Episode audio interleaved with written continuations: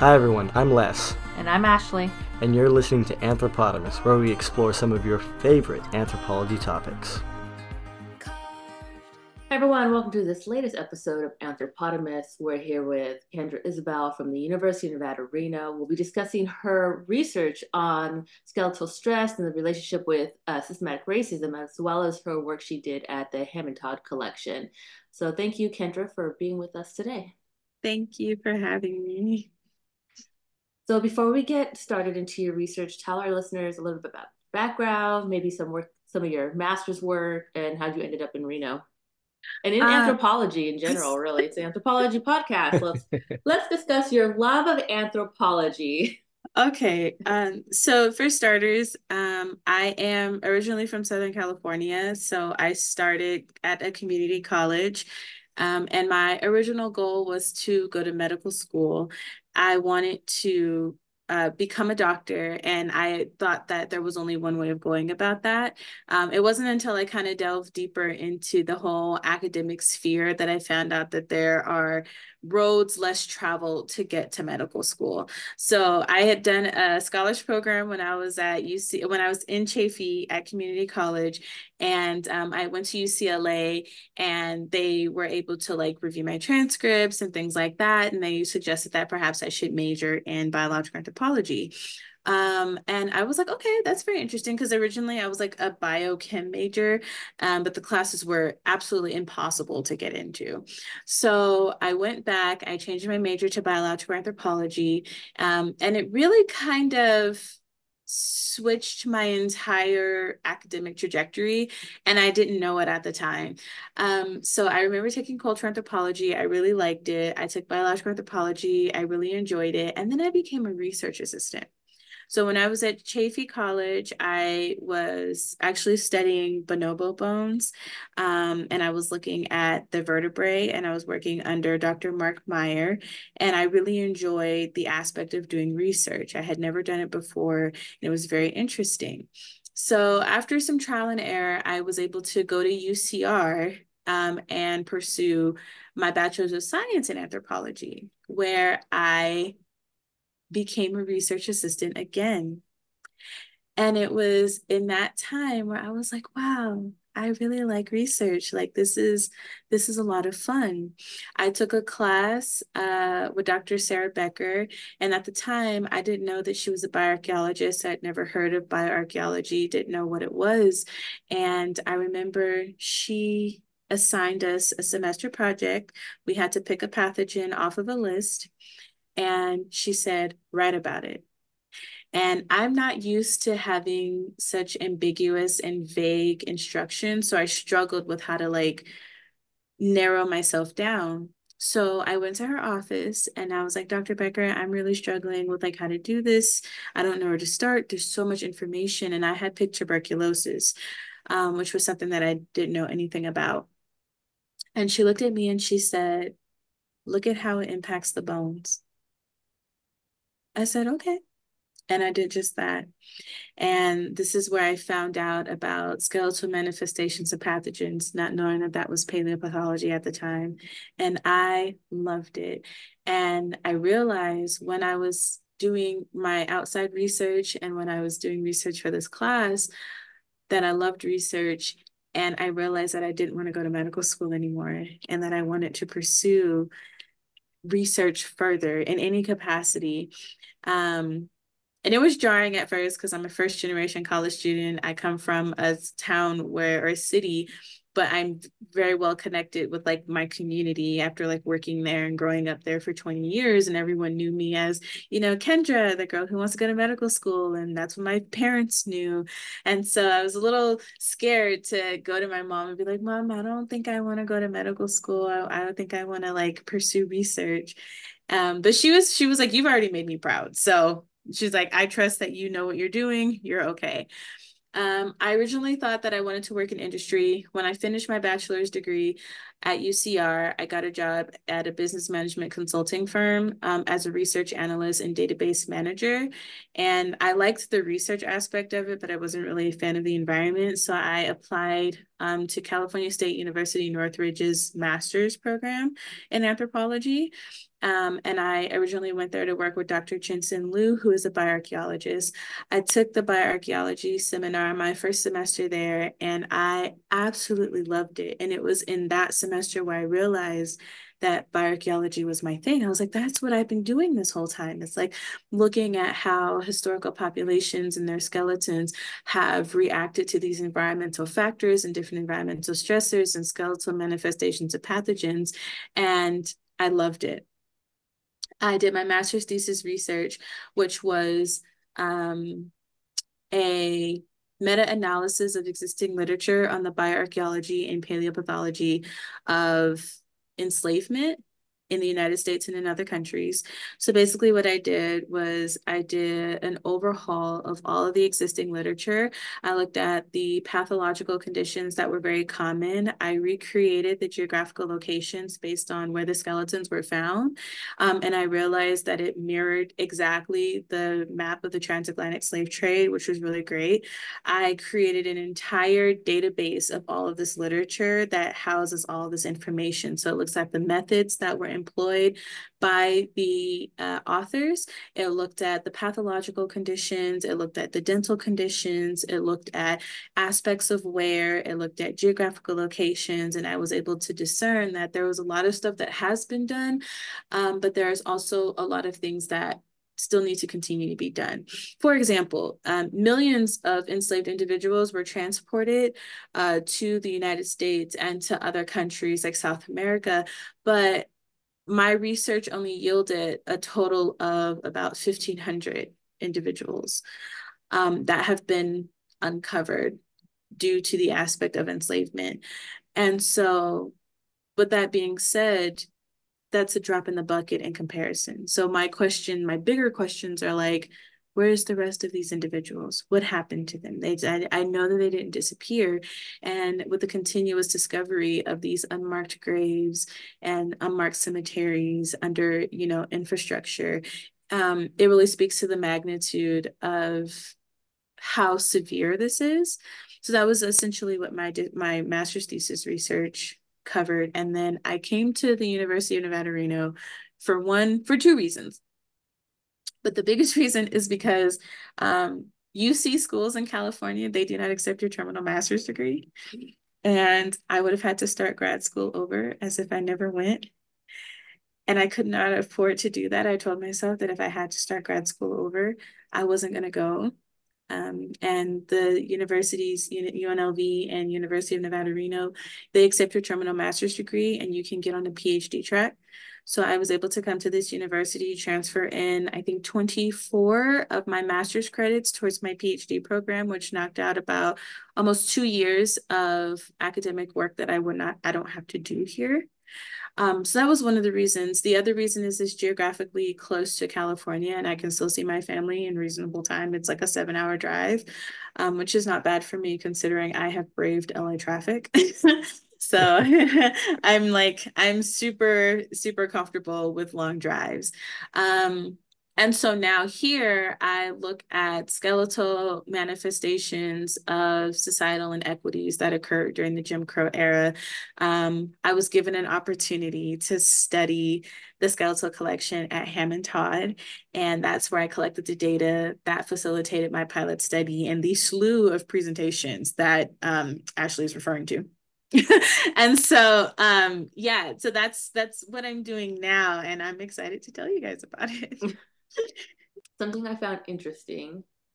Um you know what because and i think we discussed this with Marin in our last episode but before we start talking about this can you explain to our listeners what um LEH is um, so that when we discuss it, people know what we're discussing. Uh, yes. Um, so LEH stands for linear enamel hypoplasia. Um, so it's a form of enamel hypoplastic defects. Uh, this one is different than just regular enamel hypoplastic defects because these are indicators of stress, right? So these are non-specific indicators of stress, meaning there is no one reason why, like no one insult or environmental stress that we know what could have caused this. So there's a million different reasons that a person could manifest uh, linear enamel hypoplasia. It can be environmental insults, nutritional deprivation, some sort of um, environmental stress that these are these individuals are enduring. The other thing is that these things can happen while the child is in utero or during early stages of development. And if a person was really interested in trying to discern exactly when that happened, they would be able to look at the specific tooth, and that tooth will tell them when this happened. Did it happen while they were in utero, or did it happen during early childhood development or during like infancy? Um, and so basically, what happens is your body is going to do whatever it can to survive. And in that case, it is going to compensate for some sort of environmental insult or nutritional deprivation or some sort of stress by reducing the amount of enamel that is laid during childhood development. So your enamel is laid linearly. And so for every time you see a depression, that is an indicator of stress. The wider the band, the longer the episode of stress. The more bands you see, that means that's the more episodes of stress that this person has survived through. And so I use those um, because I'm looking at a longitudinal evidence, I'm looking for longitudinal evidence of stress. Um, I use that for my early childhood development stress, and that contributes to the answer of did this person have stress during their childhood and how does that stress impact the, the longevity of their life um, and their lifestyle and their susceptibility to diseases and things like that. Um, so that's what LEH is and what I use it for. so let's uh, uh, Les, since you're host, you have the posters up, correct? Yeah. Can you share this graph where it's like black individuals and white individuals and all? So for those listening on the podcast, you won't be able to see this, but for people who are watching this on YouTube, you'll be able to see these two graphs here. Um, so you have here uh, a graph for black individuals, white individuals, and you did a comparison of fract- uh, frequency of fractures and LEH. Um, what I found interesting was white individuals uh, had at a young age had a much higher frequency of fractures whereas black individuals had much more leh but less fractures.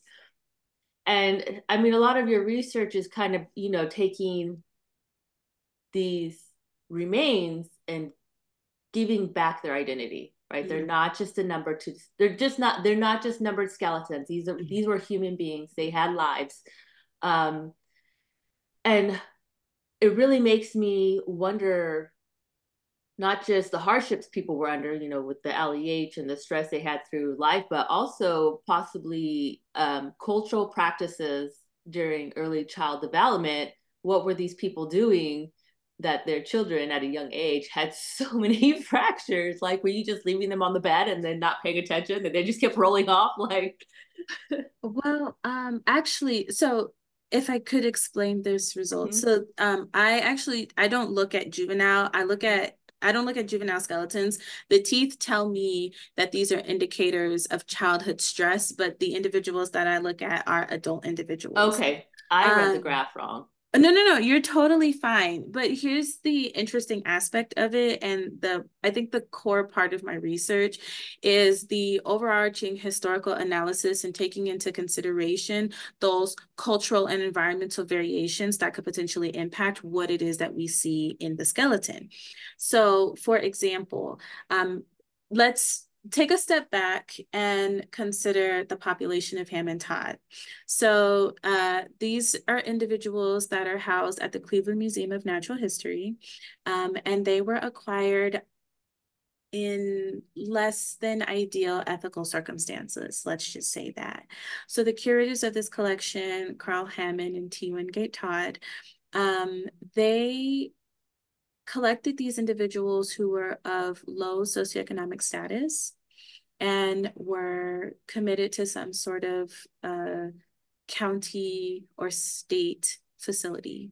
So these were mental hospitals, um, regular county hospitals, infirmaries, things like that. And basically, what they did was in order to procure as many individuals as they had, because Hamann-Todd has over 3,000 individuals, what they did was they ratified the legislation that required any state facility that had possession of unclaimed human remains to turn them over to Hamann and Todd immediately. Um, and basically, what they did was once a person was admitted to one of these facilities, um, the, and they were deceased, um, they gave next of kin very small amounts of time to reclaim their remains, their loved ones' remains, and it was at a cost. So if these are already low socioeconomic status individuals and you're having the family pay to get their remains back and then they have to pay to bury these individuals in a lot of cases they could not afford it many of these people didn't have family that could claim them which is how these individuals got procured so they're already living below the poverty level. Like they're already struggling. So then when we look at the aspect of hypoplastic enamel defects, um, we take into consideration the cultural norms at that time. So even though everybody here is of low socioeconomic status, there are still individuals who are living with not only economic inequalities, but now racial and economic inequalities. So as you can see, the African American individuals doubled in number of hypoplastic enamel defects in comparison to the white individuals, which is where you see these uh, cluster analyses that show that there is a stronger correlation between the presence of hypoplastic enamel defects and skeletal fractures from African Americans versus white individuals. And part of that has to do with the fact that there were so few white individuals that had hypoplastic enamel defects. So when I say that we are taking into consideration these social factors that are impacting human biology, I look at the creation of the concept of race. And I look at that and I say, this is a label that was assigned to a person at birth right? This has no bearing on their biology or anything. This is a social construct. Race is a social construct. And you're letting this label affect your human biology, your human nature, your ultimate genetic composition, and how your body responds to stress. And you realize how arbitrary these labels are and you think about how these individuals were received in society.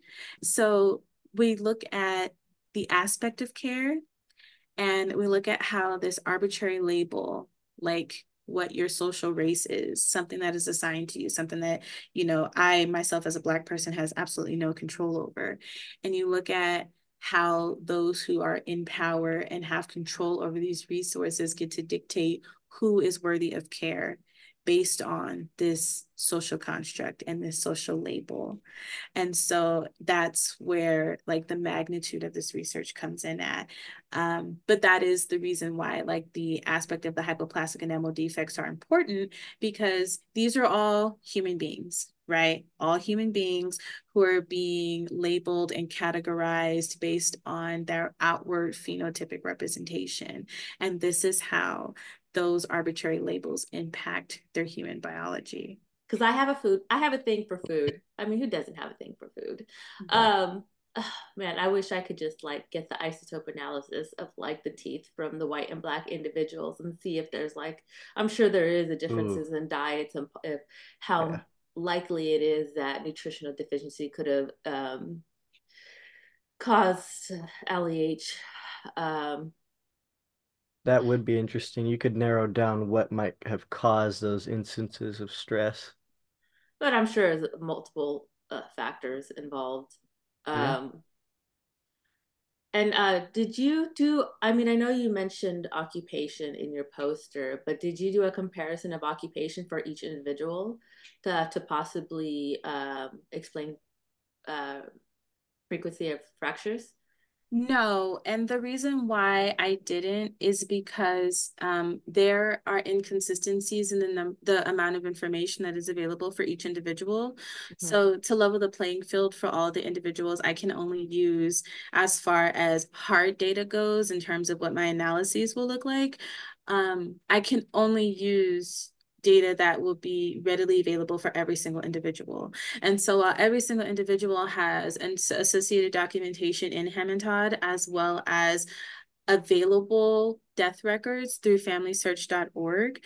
Um, not everybody's information is available. So I don't know the occupation for probably at least 50% of the individuals. Um, I don't know, you know, their geographical locations, like in terms of their addresses. Some people had addresses, some people didn't, some people had next of kin, some people didn't. So because there was so much inconsistency, I didn't take that into consideration in terms of data analyses. However, it will be something that I may consider if I identify trends when I'm doing my data analyses and like interpretation. Like when, when I'm doing my interpretation. So like in the discussion section, I'll go, you know, here are some things that could have happened. But the approach for my research and the novelty of my research is letting the skeletons speak for themselves. And no matter what their occupation was, and no matter, you know, what their social status was, a fracture is a fracture, is a fracture, is a fracture. And the misalignment tells you what the healing process was for that fracture. And that's like the core aspect of it is like looking at the misalignment of the fractures and saying, this person didn't receive a lot of care. You know, um, this person wasn't given the opportunity to rest, to stabilize this fracture, to be able for it to be able to heal properly. And then how does that the overall experience impact the entire aspect of their livelihood? Is kind of my approach. no, totally get it. Yeah. Sorry, I'm just processing. No, you're good. Is there anything you guys want me to move to as far as the posters go? I mean, I think a lot of it is uh, skeletal remains, so we can go ahead and stop sharing okay. that since we've discussed it. Let me look at the other poster. Mm-hmm. Uh, yes, we don't want to show the remains on that. Okay. Because the longer, as long as we're sharing it, it's just gonna keep that up on the screen, and I don't want to. Yeah, you're good. You're good. Uh, Les, do you have any questions before we move forward? Um, being entirely honest, uh, because I didn't get the um get to look at the poster since last night. This is you're you're getting my live reaction right now. So largely what I'm uh, I'm just kind of like, okay, so I don't want to ask anything that's going to be like off the wall like why did you even ask that? I'm just going to no, you can ask though. I mean, me personally, I am very transparent, and mm-hmm. this is if, as far as I'm concerned, I don't know about the whole podcast thing, right. but if this is a safe space for you to be like, what is going on? why, you know, oh why these groups of right. individuals yeah. or whatever. Mm-hmm. I'm just when we when I pulled the poster back up, I just realized you have a fractured clavicle, a healed fractured clavicle, and I'm this is the first time I really looked at it and was like, what the heck was going on that it healed like this? Because it's mm-hmm. basically mm-hmm. at a very it it it did not heal straight. It's almost in an L shape, and yeah. um I mean, it just looks like this person just like hurt themselves and they just had to get back to work, uh, or they just did not uh, mm-hmm. stabilize it. I don't even know how you would so clavicle fractures are very common, and that is something that I learned having taken Dr. Pilloud's paleopathology course. Mm-hmm. Um, is that clavicle fractures are very common. She told me, if I'm not mistaken, that she broke her own clavicle, and I was like, "How did you do that? Like, what what are you doing that you you know mm-hmm. you break your clavicle?" But like in terms of the fractures, so like things that I took into consideration are the significant misalignments as well as evidence of healing so these fractures they tell a story. And the story is is this person was injured in some way shape form or fashion. And like if you're looking at the femur fracture the mid shaft femur fracture of mr johnson take into consideration the impact that it takes to snap your femur in half like that mm-hmm. right? So we we we look at that. We go okay this person was injured we see that there is evidence of bone remodeling. So this was the, the femur's attempt to realign the broken fractures, the fractured bone, right? They're they're like, okay, we're trying. So you see evidence of the bone healing. So that tells you this person lived through this fracture, right? Then you look at the misalignment. And then what I did was I did clinical research to try to understand the proper way to heal a fracture. And what I found out was riveting. I was like, this is incredible. The number one symptom that needs to be addressed when trying to properly heal a fracture is actually pain management. It's not the cast, it's not the brace, it's none of those things. It is pain management because pain management reduces the likelihood that the individual will engage in movement when they're supposed to be resting and letting that bone restabilize. So now I take that bit of information and I look at these fractures and I go, this person was in excruciating pain. This person didn't was unable to rest and relax and let this fracture heal. And even though for a lot of my research, I don't take into consideration occupation for this particular poster, these were anomalous individuals that exhibited the most skeletal fractures and the most hypoplastic enamel defects. So I did a case study on these individuals. Mr. Johnson is an African-American laborer during Jim Crow era in Cleveland, Ohio. So I think about their experiences and I say, could this person who injured themselves walk up to their employer and say, I'm hurt. I can't do this job right now. And if such were the case, does this cause this man to lose his home, not feed his family? Does this one injury cause a downward spiral in their lives? Um, and so that is like what these fractures and the misalignments mean to me in the larger context of like telling their story. Because there's a reason why it's misaligned. This isn't like happenstance and this isn't normal biology. Um, and then i also take into consideration medical advancements at the time. So for example uh, crutches didn't exist at this time. The predecessor to the crutch is the walking stick which according to research didn't exist until 1917. Well, these individuals were born in the late 1800s and died between 1911 and 1930. So what I planned to do was look at, do multivariate analysis to try to determine the chronological, how the chronological appearance of these medical advancements would impact the skeletal fractures and misalignment that I see. So if this person did not have access to a walking stick, does that contribute to why their misalignment is so poor? Um, we take into consideration the advent of radiographs and x-rays. If x-rays don't exist until the 1930s in hospitals, this person died in 1926. Nobody was able to see how misaligned this fracture was.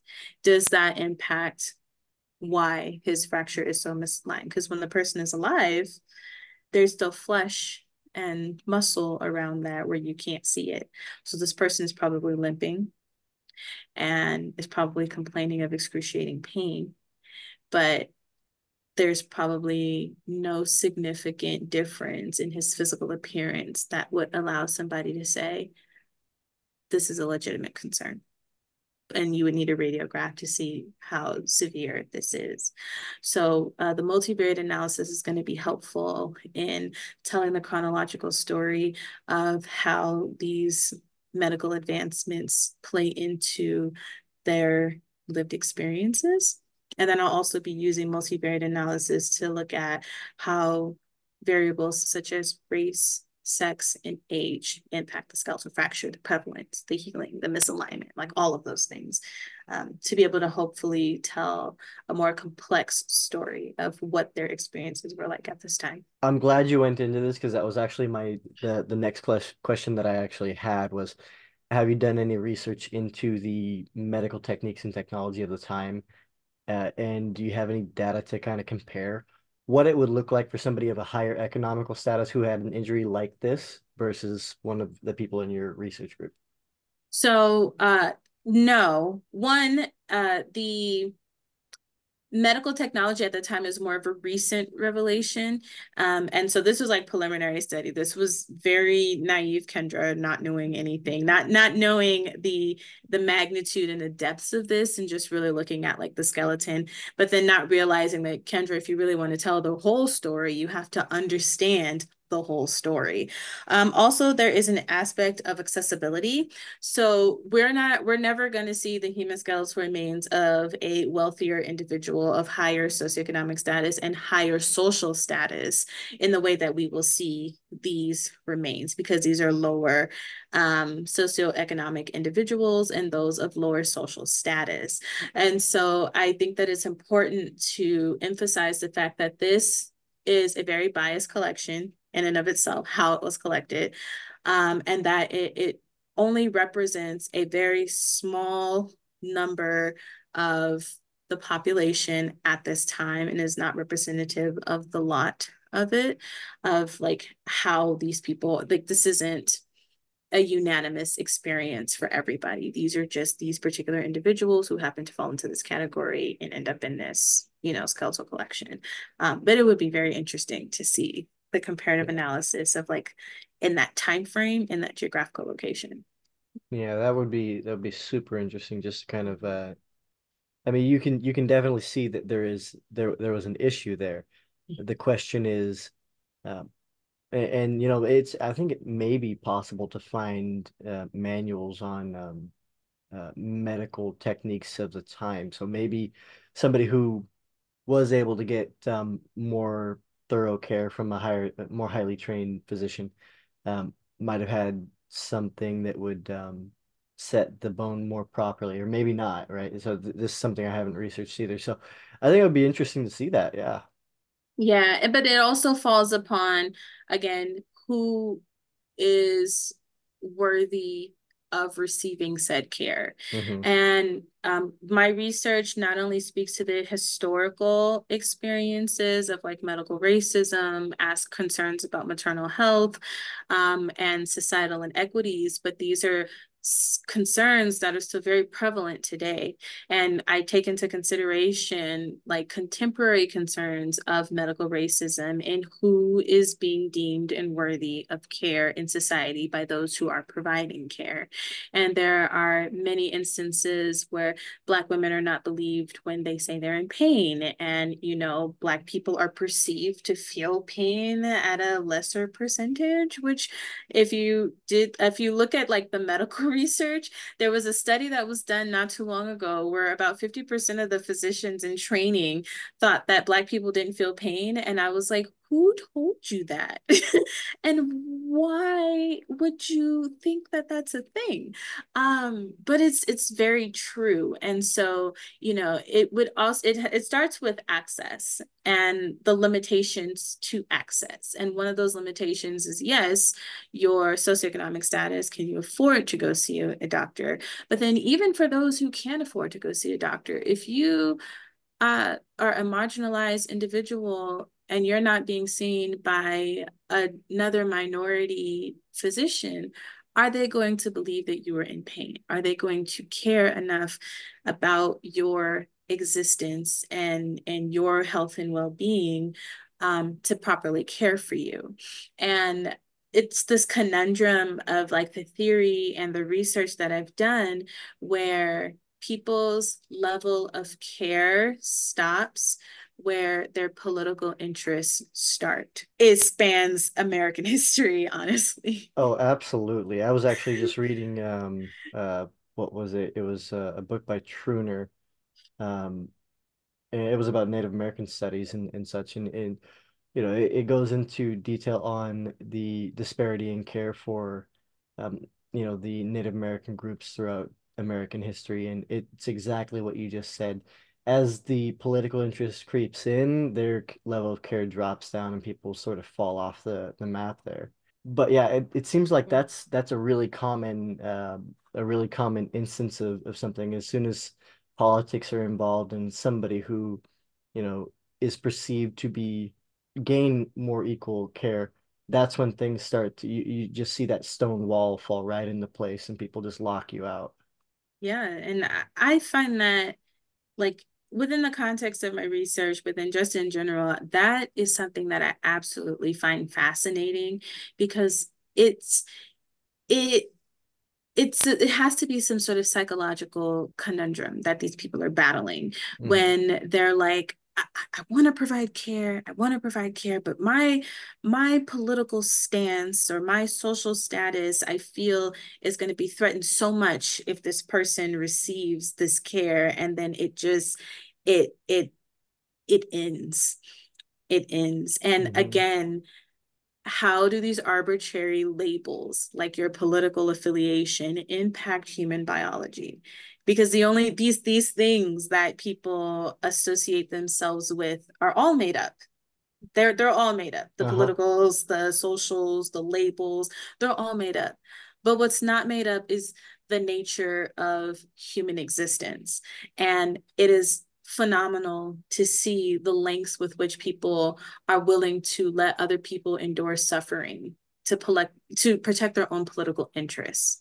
Yeah. and i like for my research to kind of truly magnify these phenomenons and and let the reader and the scholars understand that while this might be centered in a historical collection in a very you know biased population and things like that the the meaning behind it and the the, the prevailing concerns they're still here today Mm-hmm. and they're they're very they're very prevalent and and i will say that racism classism and any other forms of marginalization marginalization are pervasive like no matter how no matter how people try to get away from it or how much they say we have you know moved beyond this it's like no you haven't well there's a lot of propaganda you know and, and the mm-hmm. more the more you um the more you delve into the actual you know research of the situation, when you actually start learning what has happened and what is happening and what all that means, you start seeing the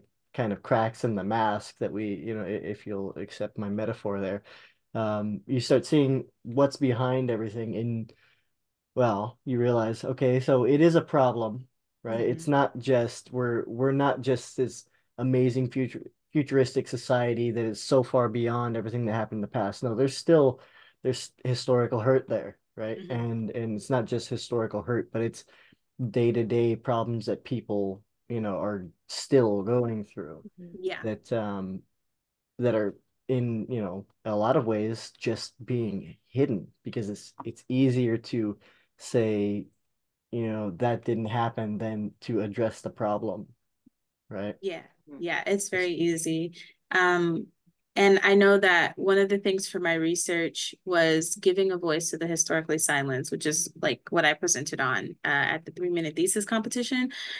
Um, and trying to approach this from an unbiased perspective as is as an as a scientist as a biological anthropologist and letting the skeletons speak for themselves and you know there are so many people like you have said that will say this didn't happen. Or one of the reasons, like the catalyst for this research, was because when I was doing my master's thesis research, I found out about this thing called the slave narratives. And these were supposed to be recounts of the everyday lives of enslaved individuals. Except the slave uh, narratives were being told by the former slave owners.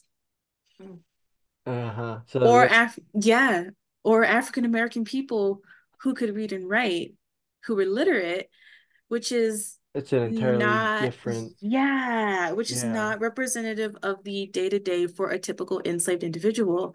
And all i kept thinking was this is another form of, well that and also it's this is another form of censorship. This is another form of erasure.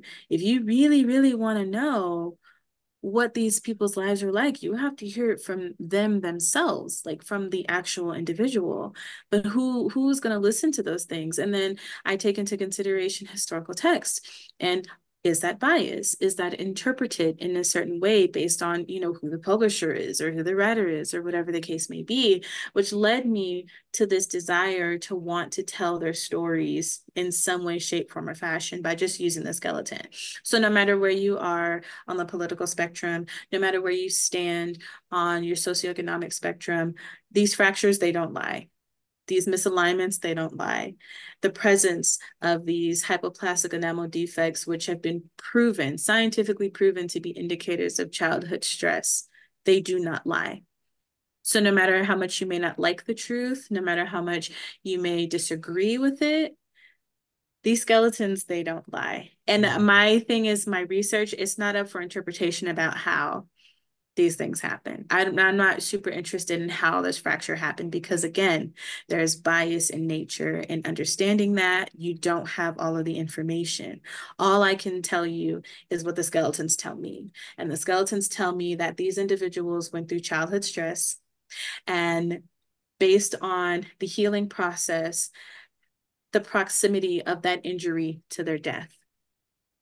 If the mm-hmm. fracture is not completely realigned and healed at time of death, they didn't even make it that long past the injury Mhm. to be able to fulfill their livelihood. And the misalignment tells me no matter where I stand, no, where, no matter where my biases are, the misalignment in the skeletal fractures tells me, based on clinical research, no care, no pain management, no rest, no access to resources that would help mitigate this misalignment.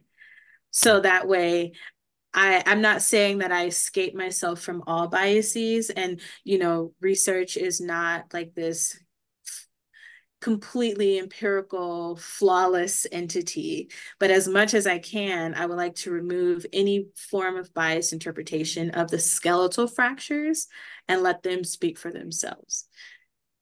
So that we know we can be like, I don't like what you said. I'm like, I don't care. Yeah. We should take your research and uh, send it to Florida. Man. Oh God. They They're wouldn't just gonna like- they claim it was like it. aliens. One hundred percent, or that you know we benefited from it. They're gonna be like, but I mean, look at they've made it You're into stronger now. research. look at what we Uh. did. You know, we did that. okay. hmm Uh, it, uh, I mean, um, what was I gonna say? It's too early. I had a comment about Um, earlier, but now I can't get it out of my head. So, um, You're good. It's not even nine o'clock yet. it is not even nine o'clock yet. It's not even nine o'clock on a Sunday. I know, Kendra. Why you come having us on here at eight a.m.? I'm sorry. it's okay. I I'm have things to do today, so that's Right. I was like, I heard y'all have lives. I don't. I'm Uh. Um, I mean, I don't, I don't have too much more to say. Um, I know mean, you asked about like the method, like the collection. When we talked, you and I Uh, actually, you asked I about, probably did, but I don't remember what I asked. Why um, I write things down, and I didn't write that down. That's okay. That's okay. I know that you were curious about like you were asking about the scoring system uh and the collection method. And it's gonna change, by the way. uh it's it's gonna change. Um I will say that there have been revelations since doing my pilot study Mhm. and doing more research, uh, having done my comprehensive exams and having to, and my prospectus and my NSF grant, which got accept, I mean, got uh, turned in. And so we're waiting to hear back from them. Um, but having to go through like the meat of like what my methods are going to look like for the the actual dissertation research. Um, my scoring system changed. Uh, Dr. Pilloud helped me change that to keep it more consistent instead of having a score of one through three for certain things and a score of one through four for other things. I'm going to keep it consistent with a score of one through three. Um, and then I will be doing, instead of looking at the long bones only, um, I have to do full skeletal analyses, which I did the first time. Um, but I have to do the things that I don't like, which are hands and feet. Nobody likes hands and feet. Too many bones. feet. It's too many bones. I but I have that to. would be interesting though, because I mean, we use our hands for everything, and if you're Yeah. a laborer, then Yeah, yeah. I my uh my grandma always used to say, as long as you have strong hands, you'll have work. So Yeah. uh, yeah, that's an indicator right there that they're going to be incredibly important. And like you just said, Ashley, if they're a laborer, there's going to be evidence there. I mean, Well, I, not just. Uh, I uh, was gonna say yes. I've never, I've never really studied hands, honestly. I mean, my research mainly just focused on teeth, but um, I'm wondering if you know, like when you do a lot of labor and you're building that muscle, you have uh, what more uh, prominent, like um, the muscle attachments Like I guess robust, more robust. Would that be the word? I yeah. I'm wondering, do you also see that in the hands and the phalanges, or? Um, per- personally, I've never seen it, but again, I don't like look at theirs, and also there's not a significant amount of muscle attachments in your hands. In your yeah, that's hands. what I was thinking. I was like, um, where would um, that where would that yeah. be at? But. but one of the things that um, I take into consideration is that if I'm going to tell their stories, I have to tell all their stories. So originally, my the the healing and misalignment aspect that is going to focus exclusively on the upper and lower appendicular and the limbs, um, because those are the ones that would cause the greatest mobility concerns. So a person unable to use one of their legs, a person unable to use one of their arms is going to significantly impact their ability to do their job, to live their life, to be comfortable.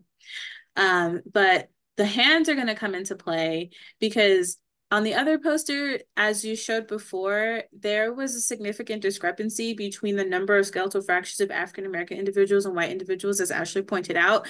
But on if you were to go lower on there, um, I think 86%, if I'm not mistaken, 86% of those skeletal fractures on the white individuals were just, was it 86%? Um, were just rib fractures right? So white individuals exhibited 101 rib fractures, mm-hmm. whereas African American individuals only exhibited 33. So I was wondering why mm-hmm. that was the case. They fighting a lot. I don't they were hand to hand combat. Also, the white individuals exhibited more nasal fractures than in the, face. the other. Yeah, so they were fighting yeah. each other for some reason that I don't know about. But hand to hand combat was very common amongst these individuals. And so when it comes to telling their stories, when I'm having this discussion about the data and I'm looking at these anomalies, um, I'm looking at, okay, well, why? do you see exclusively rib fractures? Not not a lot of limb fractures, but rib fractures in white individuals. What were they doing? so, and you know, um, I'm wondering if it doesn't have something to do with like early boxing. That's what I'm wondering also. Like, if they are low class, they need money. If they're fighting just to make some quick like, cash, but that's that could just be Hollywood Hollywood influence. It could be. It could be. They're here. yeah. Uh, it'd be interesting to find out like in in that is it the Jim Crow era and in the the area where they were where they were found if there was anything like that over there and if there may have been some kind of connection. But yeah. We're just conjecture there. So or they needed really needed some social emotional workshops at that time. yeah. And if I'm not mistaken, uh prohibition might have overlapped during this time. So there was a lot of alcohol consumption that could probably have led to a lot of like interpersonal mm. violence. Um that is not stemmed, not directly stemmed in some sort of structural violence, systemic racism aspect. These are just like, you know, interpersonal interactions, perhaps. Um, but with that being said, the reason why it's important is because I, I this time around when I go to collect my data, um, I will have to do full skeletal uh, assessments, including hands and feet, even though I don't want to, um, including hands and feet. Um, the misalignment will be exclusively reserved for the upper and lower limbs because then that does speak greater to the aspect of like mobility concerns and care. Um, but in this one, I did take into consideration as many skeletal fractures. I will say that I didn't see any skeletal fractures on the hands and feet. I did look, but I didn't see any. Um, but I did take into consideration like there was a person who looks like they had blunt force trauma to the skull. They had a fractured occipital. Um, and then um yeah, a fractured occipital. There was a person with like a fractured like orbitals, like they were like hit in the head. Um, and then we had the nasal fractures, and then we had these anomalous fractures like the scapular fractures, the clavicle fractures. Um, we had a couple of like hip fractures. And so I'll be looking at all of the fractures, and then I'll be taking into consideration their demographic factors and how do, does you know do i see more hip fractures in the elderly versus you know in people who are 18 or 25 or something like that um so yeah but regardless And still, even with the huge gap of fractures between African American and white individuals, African Americans still experience more misalignment, which speaks to the concerns of care and medical racism and access to resources. Um, and then to corroborate this information, I just did a lot, a lot of historical research, and I had to understand the advent of Jim Crow and the ways in which it infiltrated all of the domains, particularly housing and healthcare. Um, and that really added complex layers to why this data looks the way it does. This is really cool. It's a lot of work. Really cool. It's a lot of work. Also, Makes me want to get back to school. Do it. Also, I have a four field approach uh mm-hmm. for uh, for on my dissertation research. I don't know if I told you, but I have four mm-hmm. field representation, and oh my god. so, um, with the four field approach, how are you incorporating linguistics? So, uh, there is going to be language that is considered. So, okay, like I said, there's associated documentation, right? There's associated documentation with every single individual in the Hamann-Todd. One of the things that I noticed when I was looking at that is that all the individuals were, the African American individuals were labeled Negro, mm-hmm. um, which at the time was an appropriate term. Um, and then their descriptions, you know, I think some of the terms were like pygmy or something like that. And so the reason why that's important is because language does have an impact on how people interact and perceive other individuals. And so I'll be looking at the associated documentations and files with these individuals to see how the language was dispersed and to see how that is see if that impacts the outcome that I see in terms of the skeletal um, analysis. And the reason why it's important is because when you consider medical racism in today's society, you hear things like the patient is being uncooperative. Well, is that patient being uncooperative, or does that patient come from a culture where your specific prescription of medical treatment doesn't align with their cultural norms. So categorizing them as uncooperative could perceive could impact how they are perceived by their specialist. Their specialist might have implicit biases reading their medical file and expecting a combative patient coming in, which could impact the treatment. And again, these are arbitrary things that are impacting human biology. The words that you use to describe a person whom you are not familiar with can and has and will impact the medical treatment that they receive. It's uh, hard. Taking the language and going back to occupation, which I know you couldn't really uh, define for everybody, but it made me think about um, growing up. I was always told my great grandfather, who came from the Philippines, um, that he was a chef or a cook. And I think somebody in the family has a photo of him like what looks like a cook's outfit, and he might be holding a plate. This could just be my memory like playing tricks on me. Um, but when I was doing my ancestry, um, I think it had him written down as like a house servant or something. Mm-hmm. So, I mean, when we look at these people and it says laborer, well, what does that really mean? Mm-hmm. And what does um, that entail? Mm-hmm.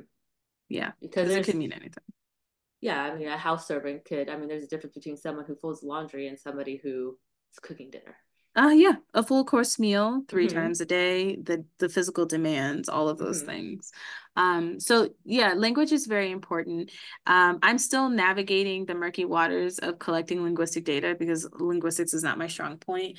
Um I also had a conversation with one of my committee members and they told me that it was perfectly acceptable if you lean into one subfield or a couple of other subfields more than you lean into uh, into the others and so um, i probably will not lean into my linguistics data as much but it's not something that i can negate in you know, recounting these experiences of these individuals and life course reconstruction and things like that. Um, but yeah, four field approach is a task. Sounds you, like it. It is a lot of work. I did not have good experience when I took linguistics. So after that first class, I just completely avoided it altogether. Oh no. That's fair. That's fair.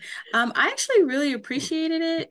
One of the things I appreciate about anthropology, and I know that the European style of anthropology is way different. But here in the United States, one of the things that I appreciate is the fact that um, they hone in on the four field approach and how reliant and dependent they are on the other. So I thought that I wasn't going to enjoy linguistics. I thought that this was never going to apply to anything that is important to me, but it does a language is extremely important. It's the main form of communication amongst one another. And then there are different versions of said, you know, language and English speaking and dialects and in inflections and things like that.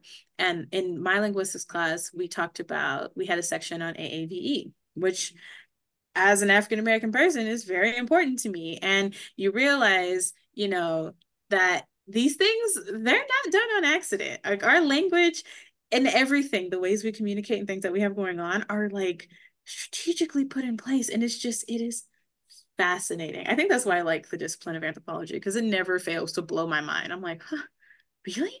I know for a lot of people it's just a field, but for me, anthropology is a way of life. It has impacted the way I interact with people. It has it has impacted the way I interact with people from different cultural backgrounds, from different political views, from different social backgrounds. It has, anthropology has given me grace in a lot of ways. And I think for that, I am eternally grateful to the discipline in general, because anthropology will teach you grace, and anthropology will teach you that it's not wrong, it's just different in a lot of ways. And I think that it allowed me to have grace as it pertains to politics because when um, when the mm-hmm. political shift happened in 2016, I was at UCR and uh, it was a somber day when our president before the last before this one was elected. And i became very angry and defensive. And don't get me wrong, it doesn't negate the horrid views of, you know, people who are uh, on the other end of the political spectrum.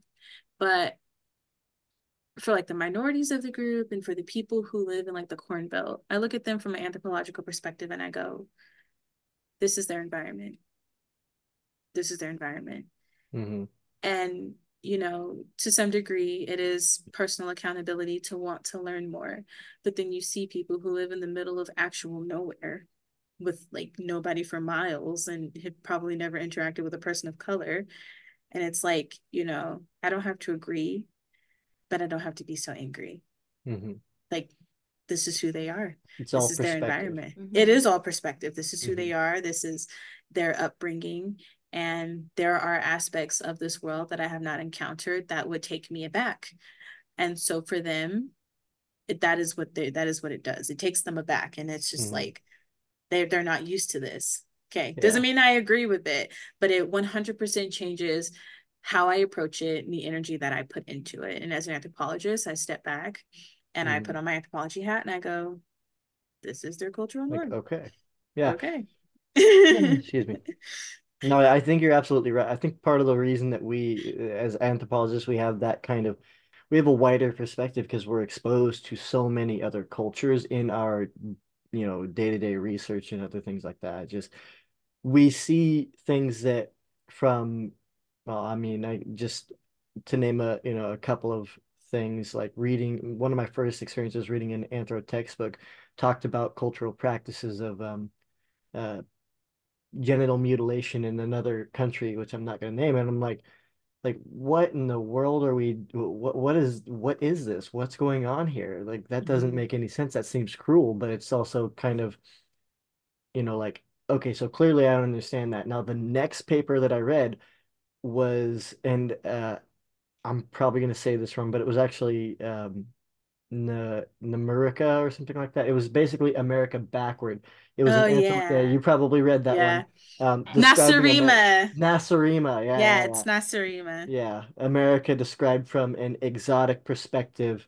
And it's like, oh my, what in the world are they talking about? This again sounds cruel. And then we look at it from, you know, the perspective of, hey, this is this is just America. This is where you live. It's like, whoa, hold on. Yeah. Everything shifts, right? Yeah, And it's yeah. 100%. 100%. And then you also realize that like for us, anthropology, especially American anthropology, um, it is very Western based and Eurocentric, and it's very easy for Western anthropologists to other like other people in other countries you know Mhm. they're they're doing it differently there's this it's there's this exoticism and this like you know Mhm. anomalous way of like how they live their lives and the fascinating part about this is that other countries look at us and they do the same thing and they're Yep. just like they're Yep. like there are some people who will be like you know i know that as an anthropologist me personally we've moved away from this term but i hear that it's being used a lot most recently in the political sphere of the united states but people look at the united states and they consider us the third world country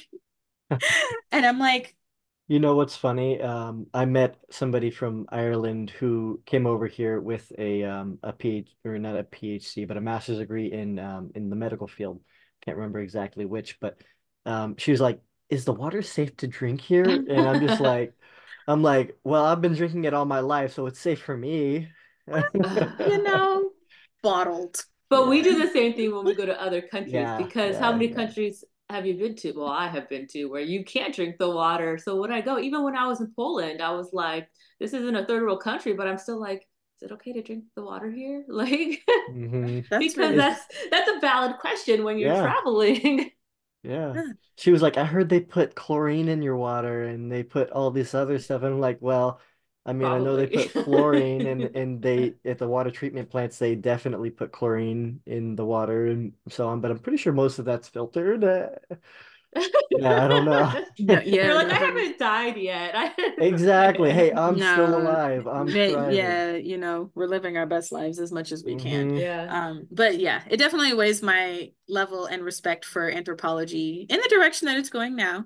Um, very high. I had to do the Mhm. research on the where it came from, and I was like, we're the problem. We we, we as anthropologists, the discipline, We can we, be, yeah. we, we started the problem.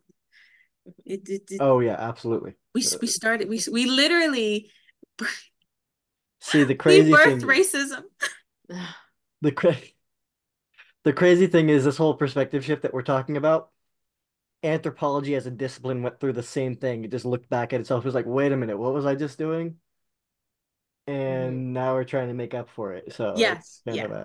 Of We Yeah. we started the problem and now we're we're stuck with the problem and now we have to Mhm. use the same. I talked about it in my comprehensive exams. I was like the irony of us having to do work to fix a problem that we started. But okay. Mhm. yeah, yeah. okay. Okay.